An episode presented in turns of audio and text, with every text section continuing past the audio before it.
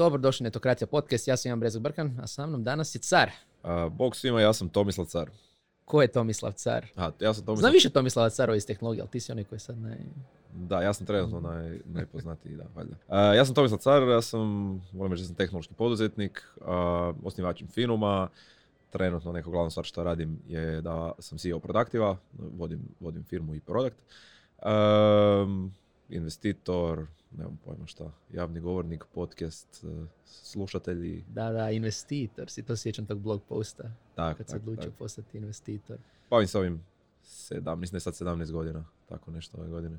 Jesus Christ, Yes. Jesus Christ. Dosta, stari smo, brkani, stari smo. Nemoj govoriti mi, ti si, mo- ti si, jesi stariji od mene, nisam, mislim smo Tu smo negdje. Mislim da možda. Ali dobro, ja se sjećam tebe sa Mitri foruma. Mhm. To je jedno ono što mi je upečatljivo.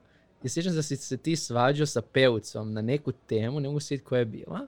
Da, ne znam, mislim da to što god pričaš je bilo prije više od 17, vjerojatno 20 i Je. nešto godina i da, taj mi tri je bio zapravo mjesto gdje su ljudi na internetu u Hrvatskoj, ono, tad su ljudi otkrivali internet, ne. Da, ljudi koji su radili internet stvari. Ljudi koji su radili internet stvari, da, to je Da. taj forum, bilo je tamo ono, super, super baš ono, kvalitetnih, zanimljivih ljudi i to mi je bilo recimo super. Mislim da zapravo dosta ljudi ne zna ono povijest Infinuma. Znaju kao, ok, vodeća hrvatska digitalna agencija, prije tipa, ja bih rekao, deseta godina, ono da je full poznata, ali zapravo ti neki počeci i tvoji su još bili i dijela co-foundere, zapravo su bili već u srednjoj, odnosno ona što je bila prva e neki web, pa onda se zapravo krenuli od srednje i onda na faksu zapravo se baviti mobilnim aplikacijama. Kako je to krenulo iz tvoje neke perspektive? Ha, da, znači, znači Infinum smo foundali Mate Špoler i ja i sad to već ima, ono, on i ja se znamo, a, mi smo išli u srednju školu zajedno, dakle to je... Prva Karlovačka gimnazija. Tako je, mislim prva i jedina Karlovačka gimnazija, nema, nema više gimnazija u Karlovcu. Em, I mi smo ono, klinci, mi smo bili programeri, pa smo onda svašta radili nekakve projekte, manje veće web stranice, ovo ono, i onda kad smo došli na faks, smo opet radili neke druge projekte em, i onda smo odlučili nešto toga komercijalizirati. Ne? I to je tad, tad smo mi doslovno otvorili firmu zato da bi mogli nekom poslati fakturu. Jer kao, nis, nismo mi dalje od toga razmišljali o, tome prije 17 godina. I onda m, nekako smo to krenuli, paralelno gurali prvih jedno pet godina uz faks, 5-6 godina, na feru smo bili. I onda jednostavno kad smo završili faks, to je bila ona neka kriza, ono, jedna od tih kriza koje su se događale. Točno se sjećam a, rečenice kad je ovaj rekao, a, negdje, mislim da je rekao dekan, ah, kriza je velika, čak se ni ferovci ne mogu zaposliti, ne. O, Da, i, i kao ono, baš je bilo ono drama, hoćeš naći posao, nećeš, ovo ono, tada. da. Um, nije to dugo trajalo, ali, ali je trajalo. Um, I onda smo mi u biti tada odlučili ono kao ići all in u Infinum, kao mm, tu smo se pridružili onda Niksa, Bišćan, uh, i onda smo išli dalje, onda se pridružila Tamara u Sloveniji i tako dalje i onda smo nekako to dalje krenuli buildat u tom, u tom nekom smjeru. I uvijek smo mi radili zapravo taj posao za klijente, to što kažeš, digi, digi, ali mislim kao digital product radimo, ne? To, to radi Infinum. Um, onda smo to nekako ono radili kroz, kroz godine, ali uvijek smo onako spin-offali neke stvari, branch outali neke stvari, isprobavali neke druge stvari, reinvestirali te, te profice u nešto i tako. Tako da smo uvijek još uz to radili i druge neke stvari. Samo smo s godinama postali možda, možda bolji u tome na neki način. U smislu učinkoviti, strateški bolji, šta tebi znači bolje, kako definiraš bolje? E, strateški bolje. Znaš, šta ti fora kao, problem kod agencija je što agencije često žele raditi još neke druge stvari uz klijentski posao, a to je jako teško.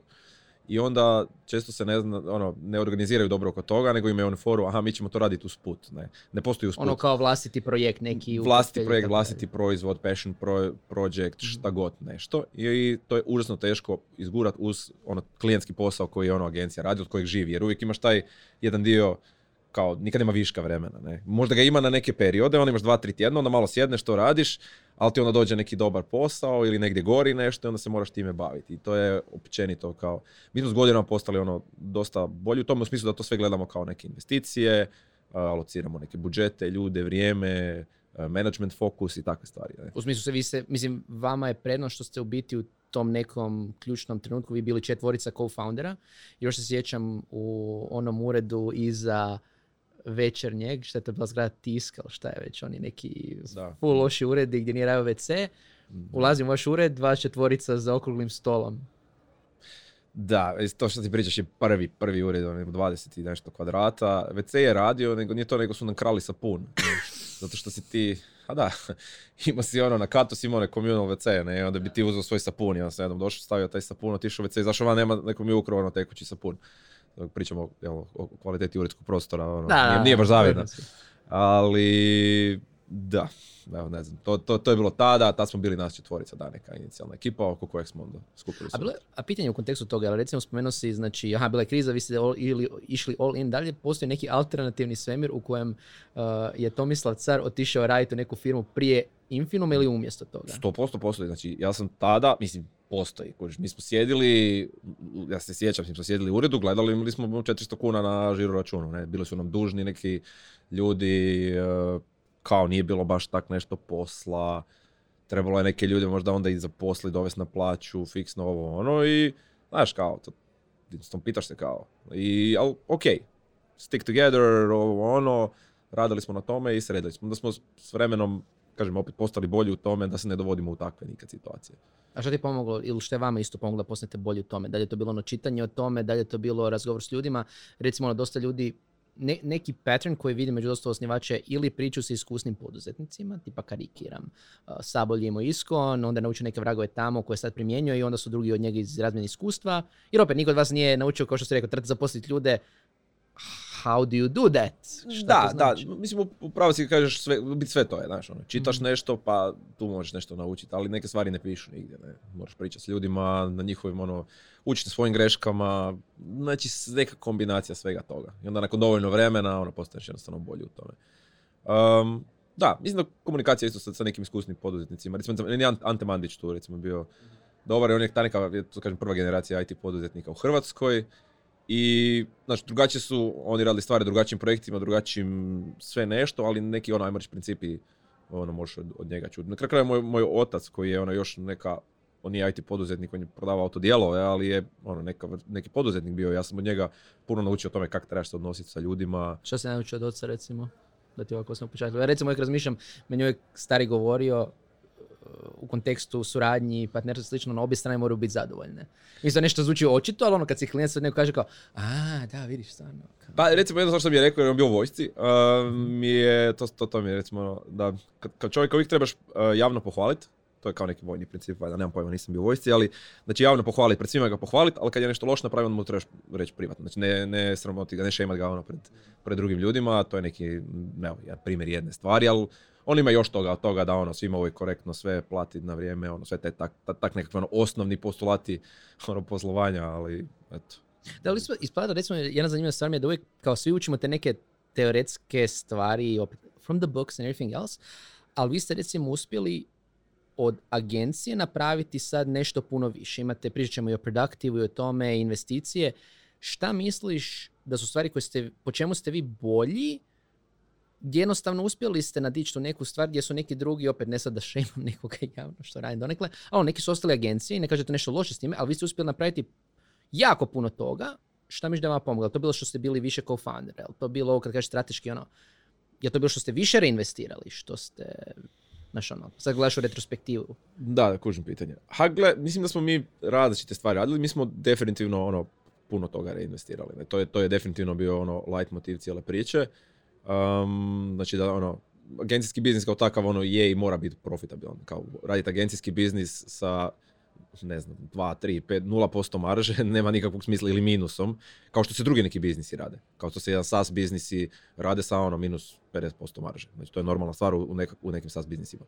Um, kod agenciji to nije normalno. I mi smo sam taj, te profice ono, reinvestirali na razne strane. Rekao bi da to je jedna, jedna stvar. Druga je, kažem, mi kao ono, ono originalna ta ekipa, mi se onako dosta dobro slažemo i možemo se sve ono, ajmo reći lijepo dogovoriti, strateški ovo ono i kužiš, tu smo mi ono rekli, aha, ok, ovo nam ima smisla, alocirat ćemo ne samo novac, nego i ljude i nešto u to, for the greater good, recimo. I to su ne, neki, ajmo reći, možda potesi koje smo ok napravili. Um, šta, ja imamo ti mi puno to iskustva u smislu da znaš, dugo to radimo, dugo radimo software, dugo vodimo ljude, ono, puno toga smo možda Nije na neki 17 način godina prošli. malo. Da, Sve ste, da, ste mogli sad opet. A recimo u tom kontekstu, ok, vi se slažete, ali opet znam da svaki par partnera i sva grupa ima na svoju dinamiku. Mislim, čisto isto kad gledam i vjerujem da moja ekipa se neće ono, uh, nećemo ništa protiv šera, malo ono i u netokraciji, ono, naš, mi kao ono partneri u firmi imamo neku svoju dinamiku. I znamo kad se svađamo i znamo kad ćemo se složiti slično. Da. Koja misliš da je vaša tu dinamika da se na kraju složiš? Jel sigurno ima, jel bilo trenutka gdje si ono i ti rekao, a već mi je dosta ove, ne, ne mogu. Pa ne, evo ja se sa, sa, fakt sa, sa tom ekipom i i Što to- znači biti dobar si? Jel to znači da se ono... Da. Um, um, pa, mislim da znači par stvari. To da moraš biti onak vrlo transparentan i iskren oko stvari koje te smetaju, što ti želiš. Um, puno pitanja se vrti oko podjele love. U podjele, ne samo love kao um, novaca, zarade, plaće, nego ono i equity i takvih stvari gdje ono, trebaš ono, sjediti, pričati o tim stvarima, jer do, ono, naj, najčešće se stvari raspadnu na nekim zamjeranjima, na ono, nečemu. Ego je veliko, veliki dio svega toga. Znači u tim stvarima, ono, jer gled, ono, većina poduzetnika jesu ono, vrlo ego-driven. Moraju biti da se zaštite neku ruku. Da. Pa ja, i onda kuži jednostavno ono, ti moraš uh, isto tim stvarima pričati, kao to nekako ono, prihvatiti. Kažem, mislim da je super kod nas, ono što niko nije ono, ne znam, sad ono bolesno pohlepan ili nešto, kao svi žele da to ono bude dobro. I ta neka šira ono isto ekipa je isto takva, na primjer, naš, od nas smo bili inicijalno četvorica, pa ono, imamo Tamara recimo u Sloveniji, pa sad recimo u Productive imamo Jan Varljen, Ivan Lučin, uh, koji ono, su isti takvi dečki, ista takva ekipa, ne. Um, drugi neki ljudi koji su došli, ono, Tanja Bulbuk i tako, dalje. ono, kao, svi imaju nekakav sličan ono, mindset oko toga, ako i nemaju, onda moramo pričati o tome. I to, to ti je ono nekako glavni, glavna stvar. Da, to se nikad nije, mislim, vaš brand, što mislim da je bilo jedna stvar koja je vas razlikovala u početku. Imali smo razgovore o tome. Vaš brand u početku je bio dosta ono, bro, Silicon Valley, we're the cool guys in tech. Pa ne, ne bi se, slo- mislim, ok, ne možeš, ne možeš ovaj, utjecati na to što je Sablje brand. na šampanjcu i ostalo. Pa da, ali kao, to nije Silicon Valley. Silicon Valley niko otvara sablju sa šampanjcem. To je neka naša retardirana ideja. Mi, mi, imamo- mi imamo taj neki ono nekad možda retardirani malo humor. Uh, čudan, čudan humor. je bolje. Čudan humor? Da, čudan humor. humor. Um, ali ne, nije, ne bih rekao da je baš ono, da bilo to bro, bro ne, ni- nije, ali da, definitivno imamo malo nekako ono, ekscentrične, evo, možda u, u, u nedostatku bolje riječi. Koliko misliš da je to pomoglo, a koliko odmoglo razvoju Infinuma kroz, kroz vrijeme? isto? pomoglo je, pomoglo je sigurno zato što jednostavno ljudi ono, su to primijetili, bilo im je to ono, ili smiješno ili zanimljivo ili pogotovo, kaj bi rekao, ono, prije x godina gdje zaista firme su sve bile onako jako formalne i, i tak dalje, jednostavno ljudi su nas, primijetili smo mi takvi i tak smo pričali, tak smo komunicirali i to je ono, neki ono, dio toga. Da li, taj, da li misliš da recimo za razvoj sad, i prećemo sad na tu priču lagano ono produktiva koji sad vodiš, uh, trebate na isti taj način biti potpuno drugačiji na tržištu gdje recimo sad opet svi su malo otvoreni, drugačije se promoviraju, da produkcija mora biti totalno ajmo reći, ekscentrična na neki drugi način da bi se istaknuo, privuko ljude i tako dalje. Pa, ne nužno. Mhm. Mislim, ovisi kao što, o, o- čemu sad tu ono kao pričamo. Znači, ovo što ti opisuješ je možda nekakav put do kojeg je Infinum postao poznat u, u Hrvatskoj o, o, i tako nečemu, ne. Um, primarno kroz možda znaš, ono, osnivače ili tak, tako nešto. Nama Productive je drugačija priča, kužiš. Znači, mi jednostavno um, puno je više ono utilitarian priča, znaš, ti U kom smislu? u smislu da, a pričam se prema, najviše prema kupcima, ne? Jer Mhm. većina našeg marketinga u Productive je prema kupcima. Kupci su primarno agencije i, ajmo reći, slični biznisi kao agencije. Nisu samo agencije, management consultants, creative studios, ono svašta nešto tako. Um, oni to jako gledaju kroz to ono koje to probleme njima rješava, kako im to radi, um, više taj dio ne, ne vežu to toliko možda kužiš uz, uz foundere, jel, kako da kažem, jel on otvara šampanjce, šampanjac sabljom ili ne, ono više, aha, ok, Ka, šta, kako vi rješavate meni problem u odnosu na neke vaše kompetitore, recimo, to, to dosta se oko toga, recimo, ono, ono vrti, ne. Znaš zašto te to pitam? Zato što recimo, ovo, ovo što si rekao, znači vi ste i kroz, vama je prenos bilo to što ste vi bili prepoznatljivi.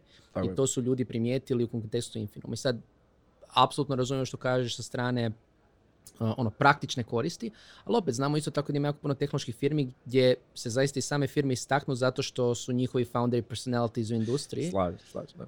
A jel to misliš da je nešto što opet u nekom trenutku da bi se product, jer opet vi ste na području koje je izuzetno kompetitivno. I svi su napravili jako dobar market research i slično, ali misliš da u nekom trenutku će opet doći taj moment gdje ako želite pobijediti šta god to znači ili postići svoje ciljeve, da opet morate mora se neko istaknuti, možda ne ti, a možda neko u firmi da bude taj personality slično. Ili misliš da je jednostavno sad drugačije područje, da to nije nešto šta... Mislim da taj personality ti najviše utječe možda na nekakvo zapošljavanje i na taj dio posla, ne toliko na akviziciju kupaca, klijenata i tako dalje. Ne, definitivno ono, u, u- u svakoj situaciji je dobro da te neko primijeti, da te neko voli, da si im zanimljiv i da pričaš nešto što je njima relevantno. Ne? A, to ti je neki ono... Pa ne znaš ko Elon Musk. Elon Musk je kupio koliko, nije, ne znam koliko posto Twittera, ti sad dođeš kupiš malo posto netokracije, eto, samo da se čuje, da se vidi, da budete A kontroverzni. dobro, ajde, šta, prodaj nešto te Polako, šta? polako, polako, one day. Pošto? Što? nakon, nakon podcasta. Ne. Ovaj, e, spomenuo si znači da su vaši klijenti agencije, e, znači to su prvenstveno u Nizozemskoj, SAD-u, UK-u. Koliko tu recimo kad, kad idete prodavati taj proizvod, kako se to recimo isto tvoj rad tu promijenio za razliku od Infinuma? Šta u Infinumu vjerujem da je to bilo više opet B2B dealovi, e, odnosno ti najbolje reci, kako, kako je izgledalo tamo razvoj poslovanja, kako sada? Ha, u- stvar kod toga kad radiš recimo u firmu ili radiš nekoj agenciji, ti prodaješ usluge, prodaješ svoje vrijeme i em, ne možeš prodat pet puta više. Znači jedini način kako možeš rasti je da zaposliš više ljudi. Em, mislim, možeš povećavati cijene, ali ne možeš baš toliko e, koliko je, koliko je znaš, on, više manje to je, tu, te cijene su tu neki standardni. Kod proizvoda ti možeš ono prodati pet puta više proizvoda, em, ima i to svoje probleme naravno sa sobom, ali, ali ono, to funkcionira. Um, što se tiče recimo pristupa, ja ono što ja recimo drugačije možda u produktu radim, ja sam recimo i filmu bio jako uključen u prodaju, pogotovo u početku i onda sam se s vremenom jednostavno maknuo iz toga, Goran Kovačević je to preuzeo, ali ono, u početku sam ja ono dizao recimo taj neki sales. Zašto? Zato što si bio dobar u tome, zato što jednostavno je to trebalo. zato što je to tamo prirodno, zato što ti u agenciji ti je kao to ti to, ti pričaš sa klijentima, pričaš o njihovim problemima, to ti je sve povezano, znaš, ono, a to su vaši problemi. Prodaja se svodi na to da ti kao njima riješiš njihove probleme sa svojim timom i tak dalje, ne, to, to je sve onak dio toga. Dok ovdje recimo onako nisam, nisam uključen, nemam direktne uopće kontakte sa, sa tim kupcima, ja se bavim proizvodom. Ne. Prima se bavim proizvodom i timom i formiranjem toga. Ima ono uh, tim, sales tim koji radi to, marketing tim koji radi to i to sam od početka tako nekako postavio i to je super. Um, jer su onda oni super oni stasali u fakat ono kvalitetne ljude koji, koji onda guraju taj sales. Ne. Koliko bilo teško ti prebaciti tu ulogu iz te prijašnje što si sve radio i ok, odmaknuo se vremenom iz prodaje, ali koliko je tebi bilo teško svoje neke navike prebaciti iz, aha, ono je značilo za mene biti CEO u jednoj agenciji, a sad biti CEO Sasa. Pa, mislim da više kao moram, nek, moram neke druge skillove kroz vrijeme napraviti. Um, jednostavno kažem, ono, ja dugo, radim, dugo sam radio taj, taj agencijski biznis i tamo više manje znam kako stvari funkcioniraju, dok sam ovdje ja morao ono otkriti stvari. E, probleme koje ti imaš u nekom SaaS produktnom biznisu, od pricinga do, ajmo reći, prioritizacije, ono, roadmapa, tog neke strategije proizvoda. Um, znači, mi dobivamo ono hrpetin, kako imamo ono, te korisnike, mi dobivamo hrpetinu od njih, mi bi ovo, mi bi ono, sad ti imaš nekakav ograničeni tim s kojim to možeš napraviti. Šta da radiš, ne? Analize kompetitora, svega toga. To su neki skillovi koje se ono, jednostavno mora ovdje razvit. Opet nešto, pričajući s ljudima nešto, um, čitanje, slušanje, šta god, a nešto ono jednostavno vlastita intuicija. Um, I to je proces, recimo to se dešava, ono, Proactive je super trenutno funkcionira, ali ono, baš imamo ono veliki potencijal ispred, veliki pet i to u biti želimo, želimo dalje ga na tom petu gaziti. Šta je po tebi, ono, mislim, taj path, gdje vas vodi? Koji je vaš end goal? Spominjao si mi prije da zapravo vi ste The Productive Company, po uzoru na jednu drugu firmu. Da, firma koja radi proizvod se zove The Productive Company, kao što, kao što imaš Pa. ono, the, the, the Walt, the Walt Disney uh, Company. Znači, zamrznut ćemo tvoju glavu neki... Ovaj, Da, da, da, ono ko Futurami će biti u onom, unutra onim vodi će plivat. Em, što je neki cilj? Pa gledaj, znači mi ti radimo u tom nekom području produktivitija, znači tulova za produktivnost i ajmo reći neke financije, neki taj presjek toga. I em, to je, što si sam rekao, kompetitivno tržište, ali s razlogom, ne, ono, zato što jednostavno Ima para. Ima, ima, potrebe, jednostavno i Mhm. još dalje, još s ovim covidom i sa svim tim, ono sve se seli na nekakve digitalne alate, na nekakvu ono organizaciju. Ono što mi ono rješavamo svima zapravo je da št- šta svi imaju problem danas? Imaju hrpu različitih alata u kojima imaju podatke. Ne? I mi to sve konsolidiramo u jednu platformu. I to je cijeli cilj. I to je jednostavno nešto što ono full rezonira sa, sa firmama jer ih svi to užasno nerviraju. Mhm. Moraju prepisivati podatke, moraju plaćati na više strana, moraju trenirati ljude na više strana. Imate kruh Zapieru. To je strašno. A nije, ne, ne, baš, ne, baš. Um, Zapier je više ono baš kao, recimo, za, to je onak za ma- manju ekipu koja si nešto hoće ono pospajati, kao to je to, ne. Um, dok ono, kad čim još i je malo ozbiljni biznis, kao moraš imati neku platformu na kojoj, na, na, na kojoj to sve radiš, ne. I to, to je u biti onaj dio koji mi, koji mi radimo. Um, šta si me pitao, kako sam došao do ovdje? Uh, koji je goal? Gdje, gdje A, Angle, pre- e, bravo. Um, Pa da, jednostavno mi ono vidimo da ono, nama to, ono, mi smo konstantno nekoj growth, uh, growth ra- ono, krivulji i, znaš, mi ti igramo na tržištu na kojem su ti, ono, ti veliki igrači Jira, Sana, Notion, uh, ima neki drugi koji rade možda specifično kao mi, to su sve firme koje vrijede, ono, milijarde, um, koje imaju, ono, o- ono, očito su velike u ljudima, ali su velike generalno i u, prihodu. I to je neko tržište gdje se mi vidimo i gdje mi možemo, ono, se podići u narednih par godina nas vidim recimo negdje da, da dođemo na taj vrh, ajmo reći, nekog tog hrvatskog B2B sasa, što su ti trenutno, neko moje je onako, recimo su tu Infobip, Microblink i tu vidimo onako nas. Um, I to je recimo nekakav možda ono idući step, ali ono, generalno mi smo ono, znaš, ono globalno, svi kupci su globalni, nema nikakve razlike između nas i Asane, osim što su oni ono 200 puta veći ili šta god, koliko god, ali ono što mi radimo je to što oni rade i mi jednostavno samo moramo biti bolji, brži, okretniji, da mi uzm- ili adresirati neku potrebu koju neki kupci imaju. A recimo, ono što smo mi primijetili je taj dio koji sam ti rekao, znači da jednostavno ljude nervira što moraju koristiti ono užasno puno tulova i žele konsolidirati na jedno mjesto. I ako mi to uspijemo dobro napraviti, to je to. Kako ti razmišljaš o tom competitive marketu? Recimo znam da bi uh, opet zašto sam bio na dosta startup konferenciji, slično tih mentoriranja i tako dalje. Često sam slušao da se posebno sa startupima govori, aha da, trebaš veći market, ali onda isto tako ono, nemoj ići u nešto što ne možeš ni primirisati, tako reći. Pa joj, kako ćete vi iz Hrvatske napraviti konkurenciju jedne Asani i slično. S druge strane, savjet, odi na tržište kompetitivno jer tamo ima toliko opportunity da opet možeš napraviti.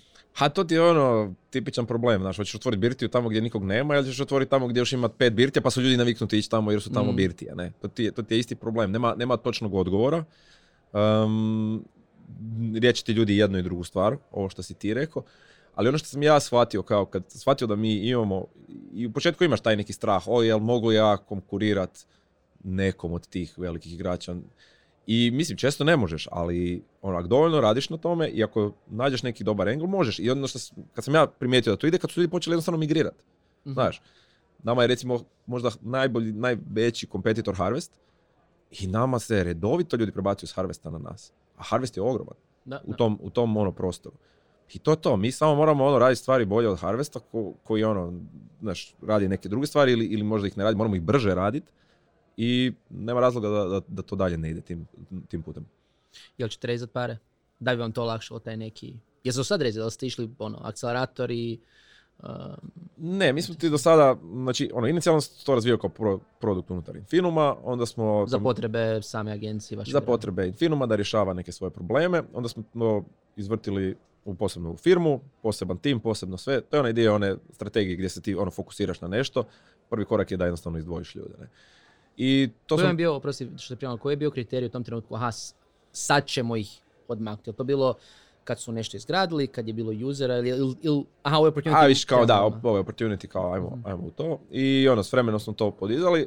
E sad, jedina fora je danas, recimo kad ješ raditi proizvod i to je onak po meni za, za bilo koga koji ide radi proizvod Mhm. danas, nekad davno, ti sigurno sjećaš toga, si pričali samo MVP, MVP, napravi minimalni proizvod, ovo ono. Da, To- ona ilustracija bicikla, nemoj raditi samo da skotači. uh, Da, to je skateboard, scout, to bicycle, da. da. Um, mislim, to funkcionira za neke stvari, ali u tržištu koje je onako već dobro utabano, etablirano, ti ne možeš jednostavno akvizirati korisnike sa, sa nekakvim MVP proizvodom. Neće preći, kužiš, ako ti nemaš neke te funkcionalnosti. Znači ti moraš jednostavno ono, doći do neke razine, možda pokriti neki drugi problem, neki nedostatak koji taj kompetitor ima, ali moraš, moraš doći do te razine. Rekao bi da, da, što želim zapravo reći da mislim da taj MVP pristup više ne funkcionira, barem ne u ovakvom softveru kakav mi radimo. Um, moraš imati nešto ono konkretnije, što znači ti treba više vremena ili novaca da to napraviš. I mi smo kroz vrijeme to napravili, da bi sad došli ono do te faze da u biti biznis ono uh, dobro funkcionira, da je profitabilan ono, recimo barely, u smislu Mhm. da mi jednostavno sve pare koje Reinvestirate opet. non stop reinvestiramo, e, customeri nas u biti financiraju i mi radimo za customere. I mi sad još nismo rezali nikakve novce od nekih investitora. Ne bi čak rekao ni da nećemo, ni da hoćemo. Trenutno smo baš fokusirani ono, da, na rješavanje produkta. Ono, točno znamo šta moramo napraviti i sad smo ono full u tome. I ono, onda bi kasnije o tome zapravo razmišljao, jer ima to smisla, nema i tako dalje. Ne. Nisam protiv toga, nisam ni za, jednostavno sam sad ono fokusiran na... Jeste na- dobijali ponude od investitora, tipa, eh, zainteresirani smo. Da, dobijamo baš jako puno ponuda. Mhm. Zato što B2B SaaS je najpopularnija niša među investitorima. Vrlo jednostavno zato što svi znaju da je mali črn, ljudi općenito kad se odlučuju za neke alate na kojima rade svoj biznis, rijetko ih mijenjaju. Mora, ono, baš, mora doći netko koji ih ono, jel, Baš razvali. da, ima nešto ono super i on ti je mali črn, kužiš. I onda mali črn ti je equals veliki lifetime value. Uh, lifetime value znači da ćeš ti subscription, ono, stalno će ti rast vrijednost kompanije i, i jako to popularno. Tako da mi zapravo dobijamo ono, znači svaki tjedan dobijamo neke mailove, ali ono, za sada kažem nismo u tom fundraise modu. Mm. Što onda, recimo, u kontekstu isto team managementa i tako dalje, opet, eh, koliko si vodio u Infinumu ljudi kad si bio CEO, koliko to u tom trenutku ste imali, to jest imate sad šta? Pa film ti sad ima nekakvih 300, eh, 350 ljudi, Ok. tako A u nešto. Productive-u, Produktivnih 40 ljudi. koja je razlika dinamike između firme koja ima opet, prošli to, jer u No. Koje, dina- koje, koje su po tebi dinamike, ono, veličine tvrtke i kad se šta mijenja, iz tvoje neke perspektive čisto? Pa recimo mijenja se sad, recimo baš u Productive sad mijenjaju stvari, znači imaš, uvijek se vrti tak negdje oko tak 30-40 ljudi, onda 100, onda tamo negdje 250, 250, 300, gdje moraš promijeniti način kako radiš stvari, ne. Um, kako vodiš ljude, ko priča s kim, ko je odgovoran za šta, moraš početi ono preslagivati te stvari. I onda, ako se brzo krećeš, onda onak, se stalno baviš ono gašenjem nekih problema, požara, nekih situacija i onda se možda nekad ne posvetiš dovoljno tom ono, dijelu. Um, to su stvari na koje ono, treba paziti, recimo kad ti raste firma. Ne? Ali to, evo, to su iz mog iskustva neke prelomne točke. Tako. A što recimo, možda neki primjer iz tih prijelomnih točki, šta ste, ne znam, u Infinumu trebali napraviti ili šta recimo, misliš da ćete trebati u Pa, Productive pro- raditi? Pa recimo problem ti je ono šta, šta ja znam, recimo ja sam u Productive bio ono full involved u product. Um, Šta to znači konkretno za tebe, full involved? Ono, Pa ništa svaki dan, 7 sati. Pa ne znači da ti znaš ono za svaki feature, uh, zašto se radi, šta se radi, na koji način će se napraviti i tako dalje. Um, puno toga mi ono spuštamo na, na ljude u timu, ali ti kao netko ono znaš to sve, ne. I onda nakon nekog vremena, kako ono sve to porasti, količina toga koji ti šipaš je sve veća, onda jednostavno više to ne znaš, pa moraš posložiti nekog drugog ko to zna i ko se oko toga brine. Um, to ti je primjer, recimo, toga, ne. Um, jednostavno, ono, moraš svoje odgovornosti. Ja sam to radio u filmu ono, 17 godina. Ja sam konstantno svoje neke odgovornosti selio na druge ljude da netko drugi taj dio radi. I onda ono što je za kraju završilo na tome da ja nisam ništa radio. Nisam, ne da nisam ništa radio, uh, radio sam puno tih strateških stvari, ali sam ja pre, odgovornost za prodaju preseo, odgovornost za marketing, odgovornost za hiring, odgovornost i tako dalje su radili drugi ljudi. Um, I to je, to je često founderima teško se od toga maknuti. Da, znači, ha, ja sam to radio, ili neki to i vole radit, i onda se ne daju dalje od toga, ali ti blokiraš svoju firmu s tim, ne? Šta, šta za tebe znači to ono, to jest u praksi šta znači raditi strateški versus dao si nekome odgovornost za bilo koje područje? Čisto razmišljaš o tome i vodiš u kojem, ono, new business opportunities tehnički kao za to? Može biti svašta.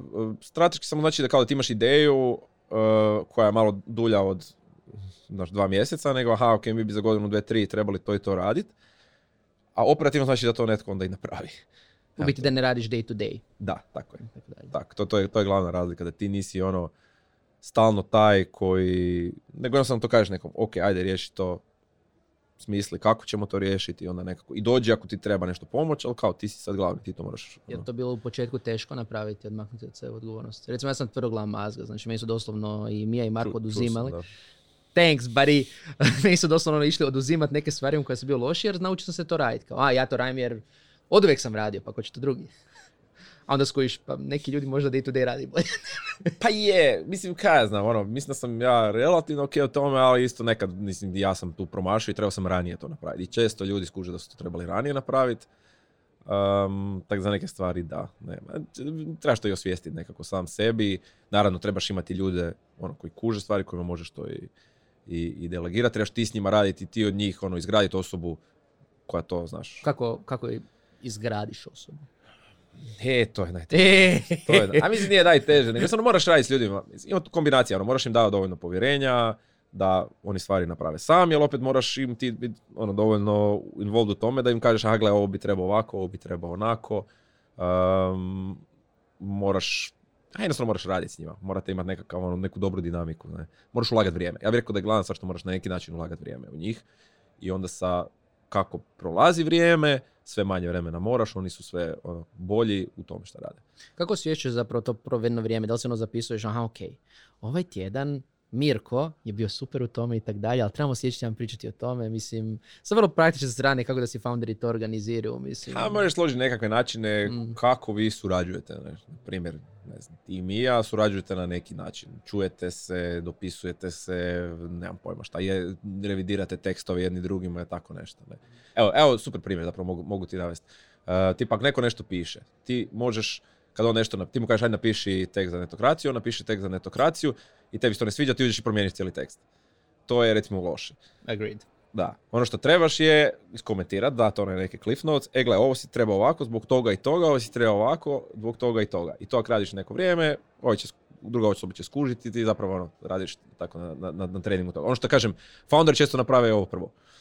Znači, Potpuno promijeniti i tak dalje. Znači u biti dati im slobodu da odu u nekom smjeru, on dat feedback.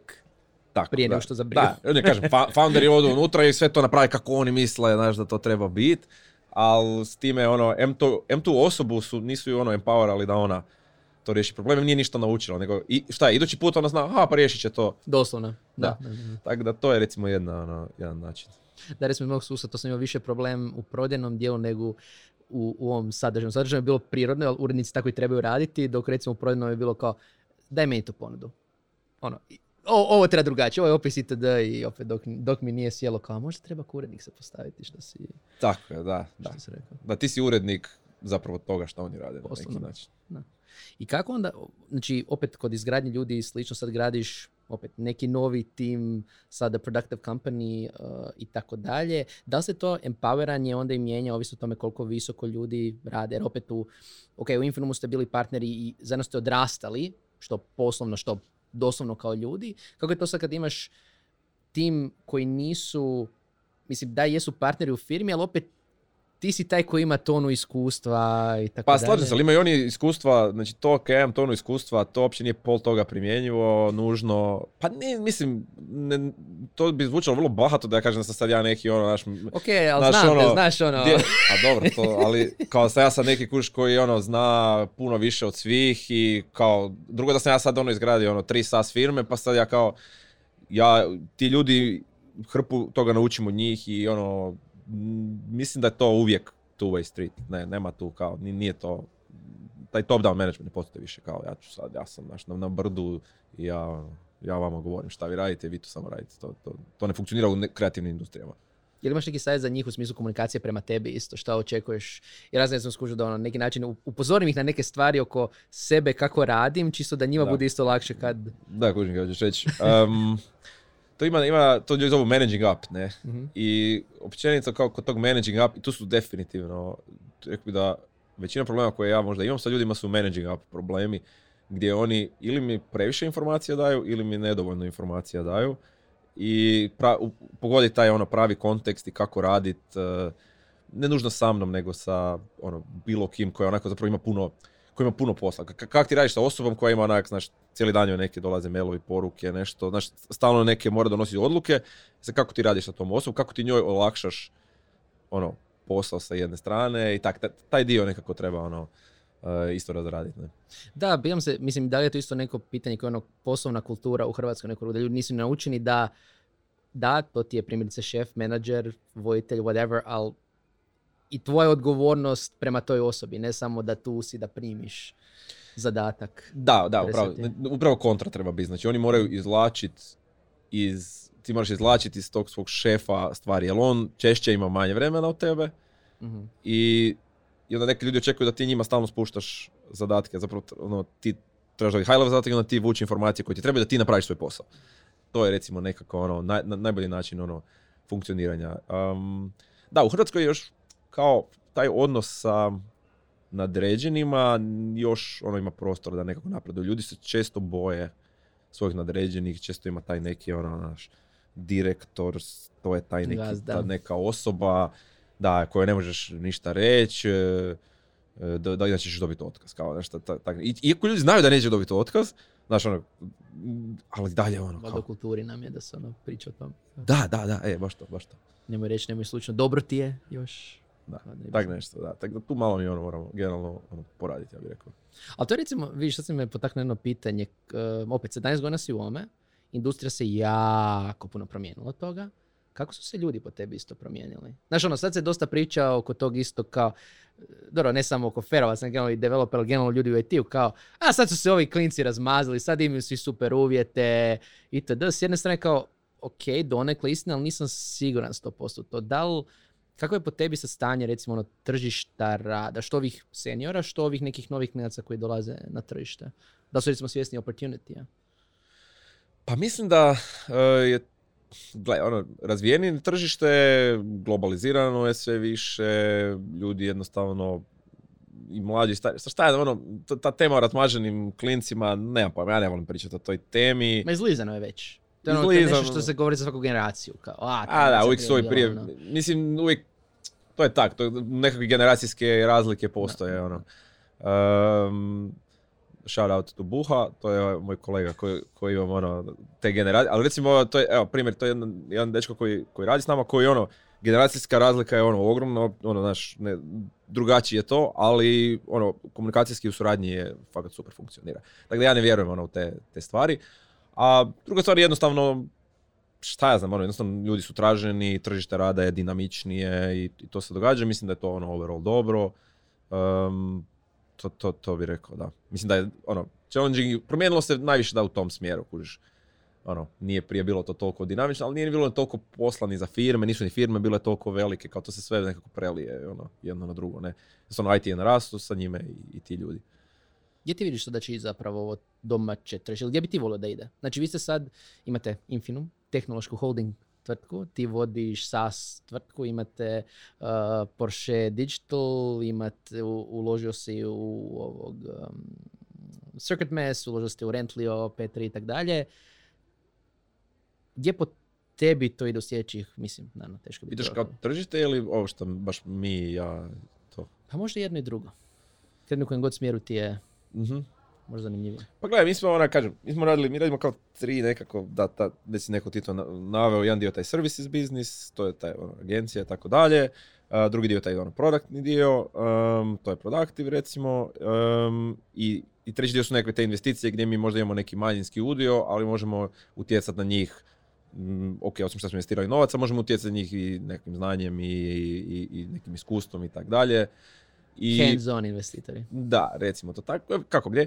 Ali mislim da kao ono što, zašto mi to sve radimo je, između ostalog što nam je to fora. Ne? Znači, mislim, fora nam je, užno puno naučimo kroz te stvari, uh, gradimo nekakav taj sustav i smatramo da ono investiranje u tehnologiju je ispravan način ono, alokacije novaca, možemo ono, kupovati apartmane.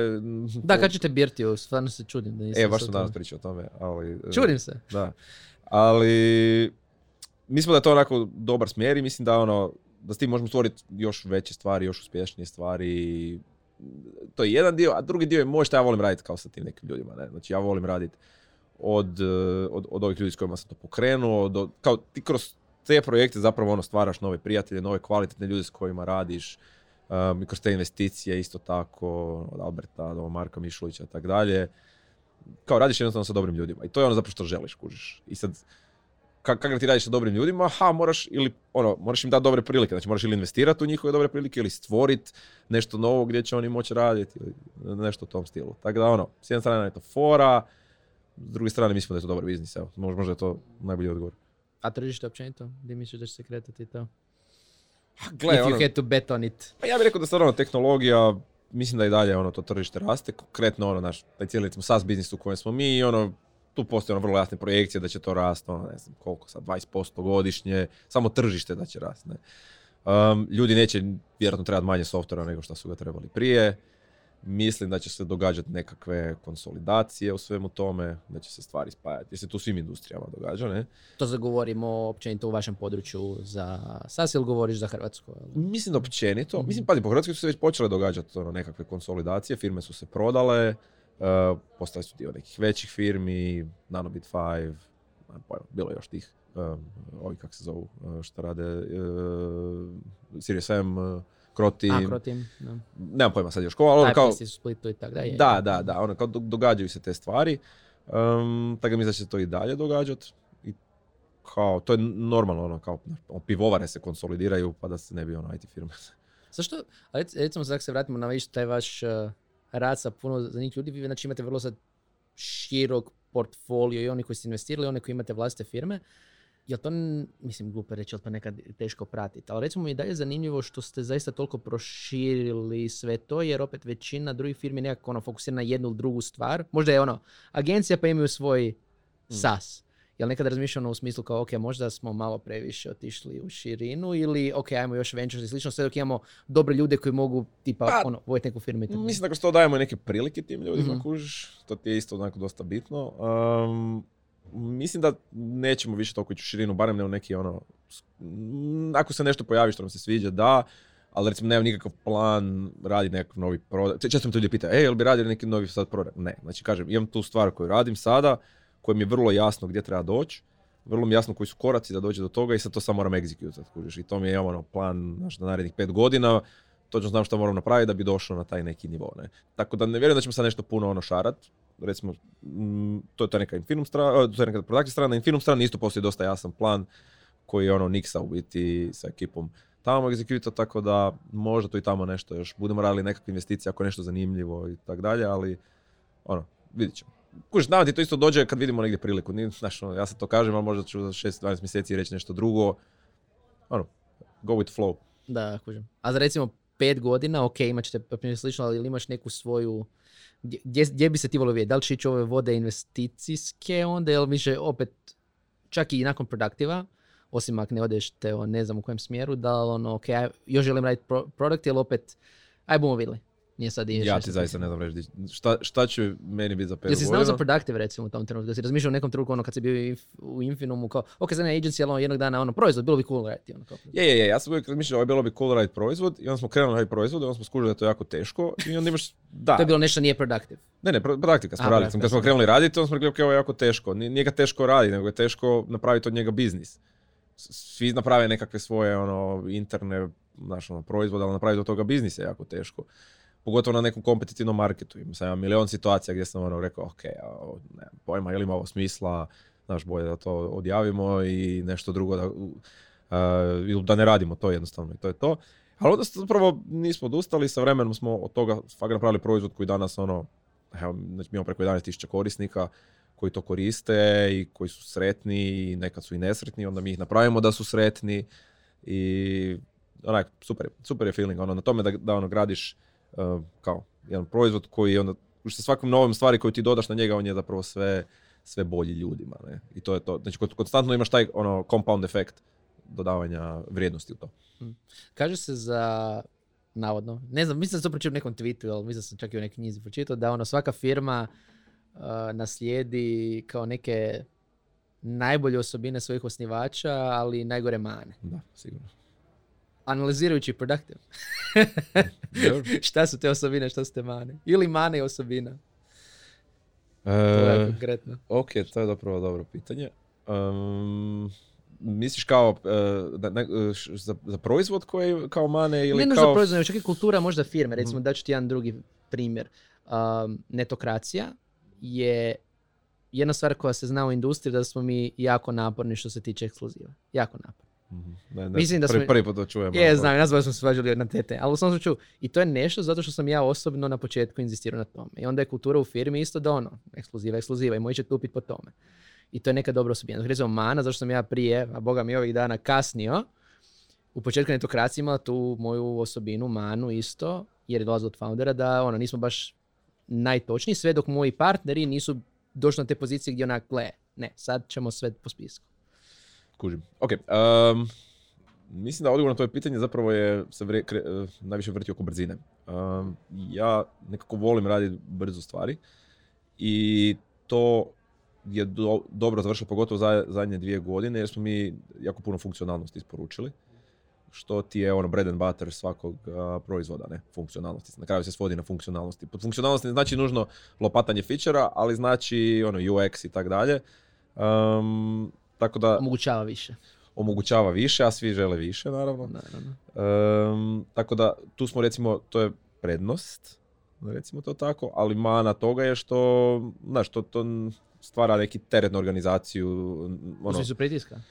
Ili Pa mislim, u smislu toga da se moraš naviknuti na to da, da stvari nisu onako, znaš, opušteno? posložene. Ne, nešto pušteno, ne, ne bih rekao, nije- ne bih rekao da je stresno, ono, ljudi zaista rade normalne radne sate, nego više kao, moraš se naviknuti na neku, ono, um, onak, taj neki startupastični način, da nisu stvari turbo organizirane i da se ti moraš snaći, donijeti možda i sam neku odluku i možda ćeš nešto, ono, uh, pogriješiti, možda ćeš šipat nešto što nije 100% dobro, pa će ti se neki korisnik javiti i reći joj, ovo tu mi ne radi, aha, ok, onda ćeš otići popravit ćeš to, imat ćeš taj neki ono malo diskomfort ćeš osjećati kroz taj proces. Ne?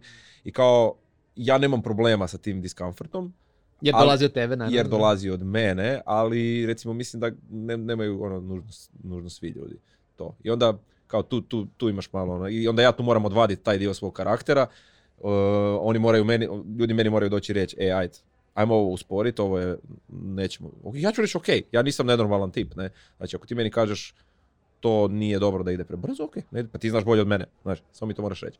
I tu neko ono, uspostavljanje te dinamike, recimo, dio toga. Koliko ti recimo to da dobiš taj vrlo iskren feedback, a opet, iskustvo i sve živo i tako dalje, je li dalje se nalaziš u situacijama gdje ljudima moraš ono objašnjavati, ono, daj mi iskreno reci što misliš i tako dalje. Ili je to opet pitanje ovog nekog inicijalnog culture fita gdje procijeniš, ok, s ovom osobom ipak mogu dobiti taj nekakav komunikativni dio. Pa, mislim, to je konstantni neki rad ono, sa ljudima i nekima to moraš reći, nekima ne, ovisi koliko oni tebe dobro poznaju. Problem, moj jedan problem je što kak svi ti biznisi rastu, ja se zapravo ne stignem e, s ljudima pričati, ne stignem s ljudima stvoriti odnos. I to mi je najveća stvar koja me muči od uvijek, od kad valjda radim biznis, je, znaš, ja bi volio sa svima si biti dobar, jer ja sam takav tip, ja volim ono, općenito, znaš, volio bi da, da, da svakog znam i da kako mu se želi, a zapravo to je apsolutno nemoguće, jer onda niš drugo ne stignem raditi. I to je nešto čim se ja moram jednostavno pomiriti da je tako, ne. Um, da jednostavno netko drugi, posložiti sustav da neko drugi Na taj način se ponaša. na taj način, da, da, upravo to, a da ja sa ljudima s kojima uh, ja mogu napraviti neki impact, onda ja radim sa njima i tako. To je, to, ako želiš napraviti nešto, kao, svi, svi bi ono htjeli imati male firme, da nemaju puno ono, znaš, toga i da bude ono tight knit, ali teško napraviti nešto veliko sa malom firmom, ne, to, to, je, to je glavni problem. S malo ljudi, ne, sa deset ljudi, znaš, te- teško je, teško napraviti nešto. Sve, sve na kraju naraste, ono, znaš, to je, to je glavni problem. Ne, ne, to su definitivno dobri insajci. Uh, I hvala što što zašto netokracija podcast da podijeliš to s nama. Mislim da će biti definitivno pitanja i mislim da ćemo neki follow-up napraviti kad dođete do što smo rekli, 100 zaposlenika. Pa će onda šiziti oko tih možda ovih uh, Da. promjena uh, i svega. A samo da podsjetim, jer nisam na početku, ako niste, sad je stvarno vrijeme da se subscribe na Netokracija podcast na YouTube-u, tamo i lajkajte, ali naravno i Spotify, Google Podcasts, Apple Podcasts, Pocket Casts. Što ti koristiš za podcastove? Ja ti za podcastove koristim, evo kako se zove, prvo sam koristio onaj od iPhona, a sad koristim onaj Castro. Castro, e, Castro ima Q, queuing one neki. Nešto ima neki dobri feature, da, ako koriste Q- ovaj, Castro, uh, isto kao car, subscribe se na Castro, nije uopće problem, da smo tamo dostupni. Uh, Je, je, mislim da sve što ti je na Apple-u možeš na Castro slušati. Da li u uh, Productive slučajno zapošljavate, da li trebaš kakve ljude da shout-outaš? Da, Dakle. trebamo ljude. Uh, a u biti najviše trebamo mm, možda nekakav development, design, uh, kasnije planiram još neke druge role, ali to nam je sad trenutno ono, fokus. Šta ja znam, ono, cool, mislim da je dobar to posao, recimo, što smo neko skužili kod ljudi, jer imaš dosta autonomije u svemu tome, ne. Uh, vi- vi- više stvari, ljudi možeš raditi na jednom proizvodu i onda onako možeš kao vidiš nekako taj ciklus toga, ono, nema, nema kraja na neki način, kužiš, ali vidiš ono šta se dešava sa tim šta si napravio. Kontinuitet zapravo. Kontinuitet, ti si to napravio i onda su korisnici došli pa su se oni žalili, pa si mi, ili su, ili su se pohvalili, na što ti je ono uvijek i kao želiš to doživjeti, ono, to je, to je super, kužiš. Znači ti si nešto napravio i sad vidiš ono kako to živi u svijetu i onda to još popraviš, um, to, je, to je glavna stvar. I to ono pokušavam što je više moguće spuštati ono, direktno na, na, recimo, ljude koji to rade, znači developere konkretno. Um, oni treba onako u početku da se to naviknu, ne? Uh, recimo sad radimo baš neki, neki, neki dio na time trackingu. Time tracking je, on impacta ono sve usere. I ono, kužiš, o, kolegica koja to radi, ona je kao ono, nervozna. je Kao, rekao, pust, nema veze, kao napravi, ko to što radiš je dobro, napravi, probat ćemo, vidjet ćemo. Imamo dobre mehanizme za ono, testiranje toga, ono, u smislu jel, jel dobro nije userima. Um, puno toga je onak, ja sam primislio da je to puno onako egzaktnije kao radi proizvod. Ja- vrlo onako art, art, više, Da. art, više art nego science, da. I brže onako gut feelingom moraš donositi odluke i tako. To, to je onako. Uh, ba- barem oko nekih stvari. Ne. Do, dosta toga je data driven, ali neke stvari ti jednostavno moraš reći. Gut feeling i... A, mislim, moraš, gut feeling je više kao ono kad moraš, ha gle, imaš A ili B, nema, nema između, ne, znaš, ili, ili checkbox u settingsima, ali to nije nikada dobro. Um, tako da da, da, tražimo najviše na, na nekom dizajnu i na, na developmentu, to je sve primarno front and backend e, i kao ako neko baš zanima rad na produktu, to mislim da je super onako nekakav dio karijere. Eto, ako se želite proda- pridružiti The Productive Company i Hrvatskom tehnološkom Voltu Disneyu, odite na Productive i prijavite se. Uh, ili ostavite komentar ili pitanje za cara u komentarima na YouTube i na Netokraciji. Hvala što, se, što ste slušali i gledali. Vidimo se u sljedećoj epizodi Netokracija podcasta. Ćao! Ćao, čao.